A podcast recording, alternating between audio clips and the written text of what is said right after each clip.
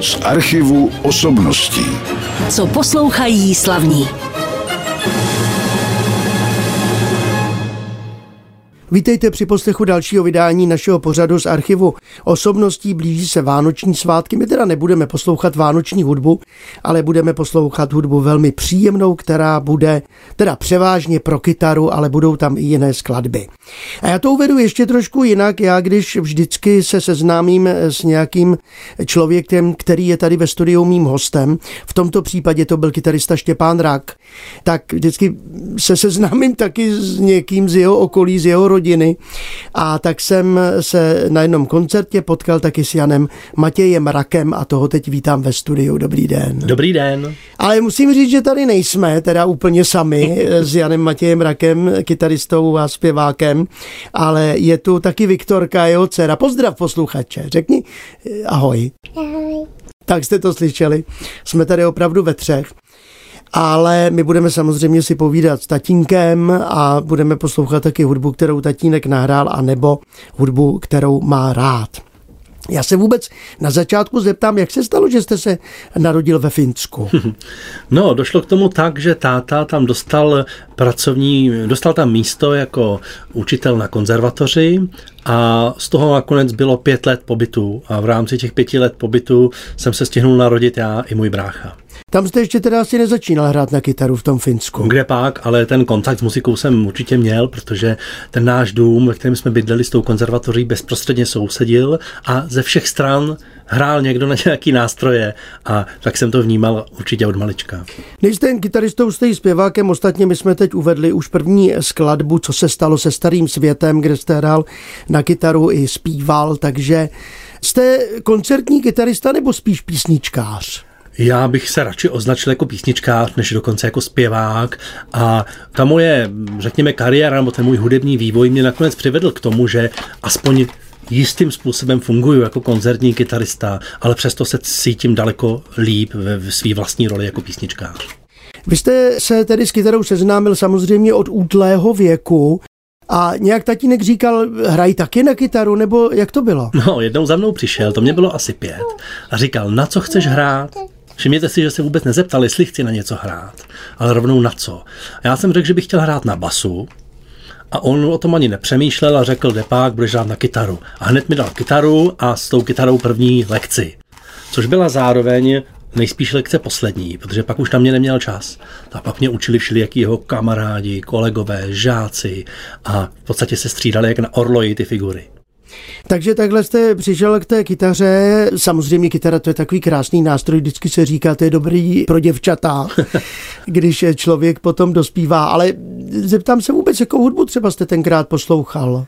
Tenkrát, myslím si, že takovou první mojí láskou hudební, a tam mi zůstala do dneška, byl Elvis. Takže jsem opravdu nejradši poslouchal Elvise, speciálně ty jeho nahrávky z 50. let a potažmo celý rockabilly, tu hudbu vlastně před tím klasickým rock'n'rollem. Vy jste ale potom taky začal koketovat s tím, že budete studovat fotografování a pedagogiku. Nevím, zda ta studia dospěla do zdárného konce, nebo jste je přerušil? Hmm, dospělo to do zdárného konce v tom smyslu, že obojímu se věnuju. Ano. Nicméně z pohledu čistě školského ten zdárný konec nenastal. Dobře. Tak Viktorka nám tady trošku pobíhá po studiu, což možná posluchači slyší a hraje si s hračkou, takže tentokrát to samozřejmě omluvíme, protože vy jste taky teď otec na celý úvazek. Ano, ano protože se musíte o dcerku postarat. Chodí ještě do školky, pokud vím. Ano, chodí do školky, jsou jí čtyři. A projevuje už nějaké hudební sklony, zpívá třeba? Ano, moc hezky zpívá, krásně tancuje. No, myslím, že tanec neuvidíme a zpěv z ní asi nevydolujeme, protože se přece jenom pořád ještě trošku stydí. Tak my už jsme si poslechli v tom našem povídání tu první skladbu, tu závěrečnou s vámi. Uslyšíme až v závěru našeho pořadu.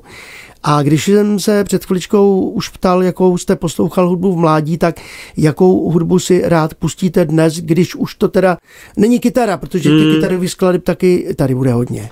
Já musím říct, že jsem převážně posluchačem klasické hudby.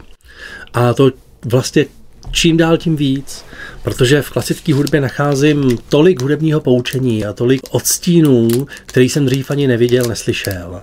Takže skutečně dneska jsem opravdu posluchačem klasické hudby, především. Dobře, tak si pustíme další skladbu, kterou jste vybral a protože tady mám před sebou napsáno jméno Django Reinhardt, tak dá se říct, že by to byl jako váš vzor, nebo máte nějaké vzory kytaristy? Určitě. Django Reinhardt je takovou modlou, bych řekl, každýho kytaristy, že se zdráhám říci, že to je můj vzor, protože to je vzor tak nedostižný a nakonec stylově trochu jinde než já. Nicméně je to pojem, který pro každého kytaristu je v podstatě ikona, kterou máme pozlacenou někde na pomyslný zdi. My jsme teď poslouchali z nahrávky skladbu Undecided, kterou napsal Django Reinhardt. Pustil vám ji můj dnešní host, kytarista Jan Matěj. Rak zvukové efekty obstarává malá Viktorka, teda tady u nás ve studiu při tom dnešním natáčení. Ale my si budeme povídat dál, už jsme teda se bavili o těch vašich školách, pedagogika pokračuje a fotografujete dál třeba Fotografuju pořád, fotografuju pořád klasicky na film, vyvolávám, zvětšuju. Dokonce. Pořád, pořád po staru. To je dost drahý koníček dneska. Je, máte pravdu. Já jsem teda naštěstí zásobený, takže jsem si včas nakoupil do mrazáku zboží a jedu, dá se říci, ze skladových zásob. Dobře. Tak zeptám se dál, mluvil jste taky o učitelství, mm-hmm. tím se zřejmě živíte. Kde učíte všude? Učím na základní škole v Kosoři a učím na základní umělecké škole Klementa Slavického v Radotíně. O kytaru je asi velký zájem. Je. Kytara je přeci jenom nástroj velice populární a aniž bych to myslel zlé, tak je to často taková volba rodičů, kteří sami doma muziku neprovozují, nemají osobní zkušenosti, ale tomu dítěti chtějí nějakou hudbu zajistit. Kytara je takový první krok k hudbě. A proto máme velice široký záběr a kytaristů si troufám říci bude vždycky dost. Ono je pravda kupovat rovnou domů klavír no, nebo právě. pianino, tak to je dost nákladná záležitost. Nemluvím ještě o dalších nástrojích. Ano. Tuhle jsme tady představovali harfu a podobné, tak to no, už tak. je opravdu náročná hmm. záležitost. Já nevím, za kolik se dá pořídit dneska kytara. Dneska v řádu jednotek tisíc do deseti tisíc spolehlivě pořídíte dobrou kytaru. Dneska je to naštěstí jinak, než to bylo ještě nedávno. Ještě nedávno platilo, že kytara byla buď drahá, anebo špatná. Dneska se i v těch nižších cenových kategoriích dají sehnat velice slušný nástroje. A vy sám hrajete na jaký nástroj? Já mám nejradši kytaru José Maria Villaplana, španělského výrobce, kterou vlastně mám celý život, hraju na ní 30 let, mám už dokonce i prohranou skrz, takže vedle toho zvukového otvoru je tam ještě jedna díra, která vznikla sekundárně používáním. Vy jste mi na začátku říkal, že se spíš považujete za eh, písničkáře než kytaristu. A co se týče teda ale třeba těch koncertních hmm. věcí, protože jsem vás slyšel hrát ano. s vaším tatínkem takové záležitosti, tak to neodmítáte. Ne, já jsem začal jako písničkář a pak jsem se dostal k hudbě Jaroslava Ješka. To byla a je moje největší hudební láska. Jenomže jsem zjistil, že schopnosti, znalosti, které jsem měl, když jsem k tomu přišel, byly naprosto nedostatečné k tomu, abych takovou hudbu zvládnul. A tak jsem se toho musel strašně moc naučit. Jak znalostí, tak dovedností. A to mě otevřelo cestu k další hudbě a vlastně jsem se stal mimo děk kytaristou. A protože i ze strany pořadatelů to byl zájem, tak jsem pak už musel nikterak proti své vůli pokračovat v dalších instrumentálních kouscích a vlastně jsem se dostal i jako interpret v posledních letech zpátky paradoxně dlouhým obloukem ke klasické hudbě. A co se týče nějakých studií nebo kurzů, zažil jste něco takového? Já jsem úplně čirá kovářová kobila, úplně čirej samou. úplně. Ano. To... A tatínek teda nemluvil do toho nějak? Naštěstí ne. On, když jsem potřeboval s něčím poradit, tak byl velice trpělivý, aby za mnou nepřišel dřív, než ho zeptám. Aha. Takže spíš mě později pomáhal s praktickými věcmi, abych porozuměl třeba harmonii, abych pochopil při adaptaci třeba klavírních not pro kytaru, který ten hlas má jaký smysl a co můžu si dovolit škrtnout, co můžu pro tu kytaru z toho vzít jako jádro, který není možný dál už ošidit a takové věci. Poslední době k nám jezdí celá řada muzikantů, solistů, samozřejmě buď z orchestry nebo i v té komorní hře. Jak je to s kytaristy? Já mám pocit, že se nedá najít moc koncertů kytaristů třeba ze zahraničí tady u nás. Já, abych byl upřímný, tak to ani tolik nesleduju. Sleduju pouze scénu takzvaného gypsy jazzu, což je vlastně žánr, který už tady zazněl v podání Django Reinharta. Je tady v Praze festival Camoro, který každoročně tyhle muzikanty přiváží a v rámci toho festivalu sem přijíždí opravdu špička, dá se říct světová nebo evropská, což je prakticky to též v tomhle žánru. Takže se dá vybrat. Dá, určitě dá. Není to tak často, jako kdybychom žili v Americe nebo v Anglii, ale, ale přijíždějí k nám. No a tak co si poslechneme teď? Zase jste vybral jednoho svého, řekněme, kytarového kolegu, který taky bude zpívat. Kdo to je? Je to Brownie McGee, to je opravdu takový základní bluesový jméno. Je to nahrávka z nějakých 40.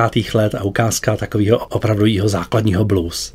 Brownie McGee teď tedy taky zpíval a hrál na kytaru skladbu, kterou asi všichni dobře znají, Unfair Blues. Znal jsem ji dokonce i já. I když ji na našem rádiu tuším nehrajeme.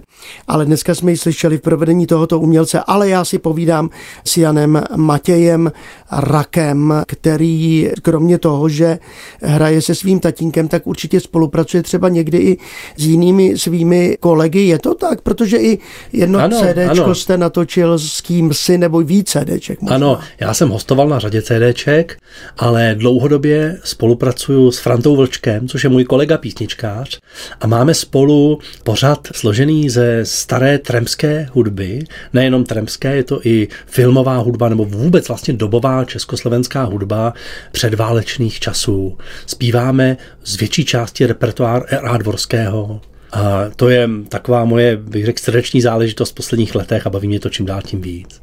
Když mluvíte o těch žánrech, teda, anebo o těch autorech, z kterých vyplývají ty žánry, tak já mám pocit, že dokonce jste hrál i world music jeden čas. Ano, hrál jsem docela dlouho židovskou hudbu, dokonce romskou hudbu. Věnoval jsem se tomu intenzivně a dlouho, je to velká část mýho profesního života, která mě přinesla nespočet úžasných setkání, to se ani nedá všecko vyjmenovat, a taky mi přinesla zážitky hudební, protože je to tak krásná hudba v obou případech, že to člověku zůstává v srdci navždycky. Taky můžeme v téhle souvislosti připomenout právě CD židovských písní, to už je sice pár let, co vyšlo. Mm. Tady mám mm. poznámku, že v roce 2001. No ne, to bych no, je to, to je tak no, dávno. To hrozně utíká no, všechno.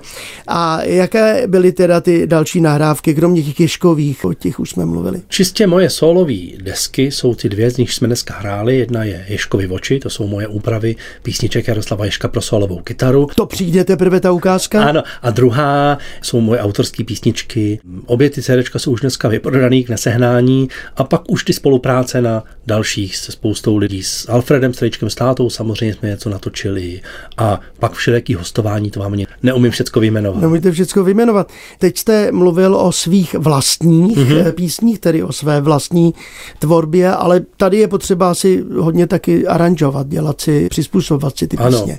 Ano, to je pravda, to je pro mě velká škola, protože my kytaristi, a teď zůstanu třeba u klasické hudby, máme jednu obrovskou nevýhodu, že ti velicí autoři minulosti, Mozart, Beethoven, Bach, Dvořák a další, pro nás prakticky nic nenapsali. A celý ten náš repertoár vzniknul mnohem později a chceme-li si zahrát něco z těch starších a velkých autorů, tak nám nezbyde, než si to upravit, anebo už přijmout něčí úpravu. Čili v podstatě celý můj repertoár je složen právě z těchto úprav, který si dělám sám, protože se mi moc krát vymstilo, když jsem nešel po originálu, ale naučil jsem se už něčí úpravu. Je vždycky lepší tomu porozumět a přečíst si ty originální noty a najít si k tomu vlastní cestu. Vy už jste mluvil o tom, že máte rád tu klasickou hudbu. Podle těch následujících dvou ukázek to vypadá jako, že vaše těžiště je, a asi to nebude pravda, to je jenom kvůli výběru v té, ono se to špatně říká, stará hudba. Ano, ano. Ale takové označení se někdy používá. Tak co uslyšíme teď, protože tady vidím jméno českého autora? Ano, bude to Jan Dismas Zelenka a jedna nádherná skladba, respektive část z obrovské kompozice z Requiem, která je prostě nádherná. Na to nemám, nemám jiný slovo. Zelenka a vůbec baroko je pro mě nekonečnou studnicí radosti a poučení. Tady opravdu musím uznat, co jste řekl, že ta stará hudba, myšlenou v mém případě hlavně barokní, je opravdu těžiště toho, co mě baví poslouchat. Co to tedy bude konkrétně? Bude to rekordáre z Velikého Requiem.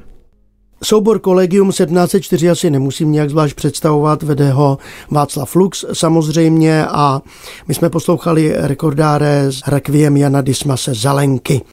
Před námi už není moc skladeb, ale ještě je před námi část povídání s mým dnešním hostem, kytaristou Janem Matějem Rakem. Už jsme vás probrali jako skladatele, jako pedagoga, a mně napadá teď jedna taková věc, kde všude jste cestoval za svými koncerty. S tatínkem jste se hmm. dostal do Finska teda náhodou. Ano. V době vašeho narození ano. a pak jste tam nějaký čas pobyl, tak kde, no. kam jste se vypravil všude?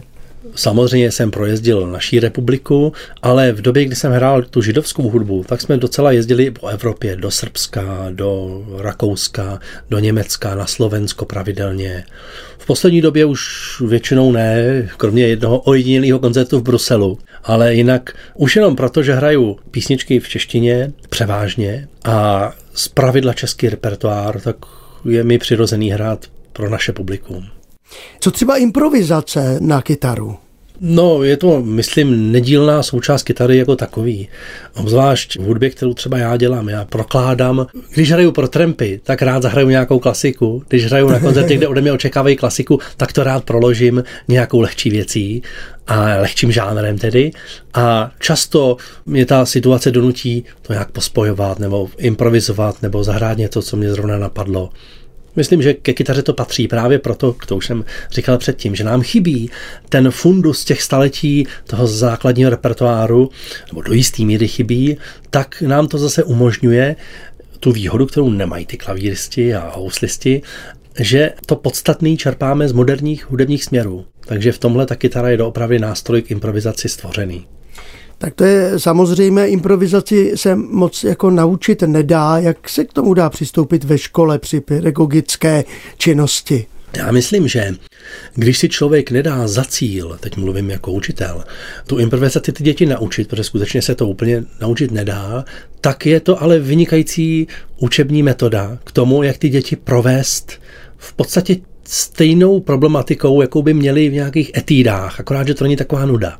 Takže zařazovat interpretaci, práci s motivem a najít si nějaký základní pravidla provedení melodie jednoduchý. To je mnohem zábavnější, než by to vypadalo a mnohem přínosnější. Takže to používám často. To je pravda. A můžeme si zase pustit další hudební ukázku v našem pořadu. Je to tentokrát z pera Johana Sebastiana Bacha, protože jsem říkal, že budou dva ti jaksi v uvozovkách teda. Starší autoři, co jste vybral? Vybral jsem Kontrapunktus 1 z jeho umění fugy. Je to skladba, kterou jsem si sám přečetl a naučil se ji na kytaru z hlubokého zájmu o barokní hudbu a kontrapunkt vůbec. Část umění fugy Johana Sebastiana Bacha, tedy kontrapunktus, zahrála muzika Antik Wackel s uměleckým vedoucím Reinhardem Geblem, to je náš častý interpret taky na našem rádiu Klasik Praha a mým hostem je kytarista Jan Matěj Rak kterého se teď před tou další skladbou zeptám ještě na jeho další koníčky, záliby, teda většinou s tím o hostech nemluvím, ale vy jste se dokonce dal i na politiku, i když v úvozovkách je to taková ta politika lokální. místní, lokální. Ano, Stále ano. jste někde v radě nebo v něčem? Jsem zastupitelstvu, řadový zastupitel, ano. V Radotíně, v Radotíně na Praze 5. Na ano, Praze 5, tak. takže vlastně na stejné Praze jako tady, když to ano, Radotíně trošku, dál. trošku stranou. No a jinak ty záliby a koníčky? Mým hlavním zájmem a koníčkem je astronomie. Ano. Konstruuju dalekohledy, pozoruju především planety, ale nejen planety. To je koníček, který mě drží od dětství. Potom samozřejmě fotografie klasická a rád čtu, čtu v cizích jazycích, čtu historickou literaturu. A zajímá mě vlastně tisíc a jedna věc. A v tom Radotíně dá se pozorovat obloha, tam už není tolik toho smogu světelného. Hmm. Je to horší a horší, hmm. ale paradoxně ta pražská obloha je sice přesvícená, to znamená pro pozorování těch slabších objektů, jako jsou mlhoviny, hvězdokupy, úplně způsobilá není, ale je klidná, relativně klidná, protože to tepelné proudění má stálý charakter a není tam takový rozdíl mezi dnem a nocí, takže na pozorování při velkých zvětšeních, speciálně planet a měsíce, je vlastně Praha často mnohem šikovnější prostředí než nějaká horská osada. Mimochodem, já jsem nedávno byl na koncertě vašeho tatínka Alfreda Strejčka mm-hmm. v Charlotte v sanatoriu, ano. kde pobývá pan Strejček a tam se mluvilo taky o planetce. Mm-hmm. I zásluhou právě těch pánů dostala ano, jméno Comenius. Jan Comenius, ano, po Janu ano, Mosi ano. Komenském. Takže planetku nevím, jestli bych chtěl mít někde. A je vidět vůbec na obloze? Je. Ty planetky ale jsou vidět jako jenom tečička, slabá hvězdička. Musíte vědět přesně, kde ta planetka je, musíte mít její efemeridy a vědět, kde ji najdete. Já jsem teda přiznávám Komenius ještě neviděl. Neviděl. Ne? A to dokonce na obloze lítá planetka, nazvaná po mým pradědečkovi, Aha. to byl skutečný astronom, ředitel Klementínský hvězdárny, a tu jsem taky neviděl. No vidíte, tak jsme se dozvěděli zase vašeho dalšího zajímavého předka, ano. který stojí za to, takže jste mohl být, stojí za vámi, takže jste mohl být klidně i astronomem. Ale stal jste se muzikantem. Je to teda řeholé, ale myslím, že zase i třeba při té pedagogické činnosti je to velmi pěkná práce s dětmi. Určitě, mám to práci moc rád. Tak si poslechněme další skladbu v našem vysílání. Co to bude teď? Bude to Passacalia Françoise Couperána kterou zahraje Blandan Verle. Po této pasekálii Françoise Kuprajena v provedení souboru Blandín Verlet je mým hostem ještě malou chviličku kytarista a zpěvák Jan Matěj Rak, o kterém jsme si povídali na téma kytary, na téma různých žánrů a vlastně na kytaru jsme se dozvěděli, že se dá zahrát snad všechno, je to tak? Myslím, že ano.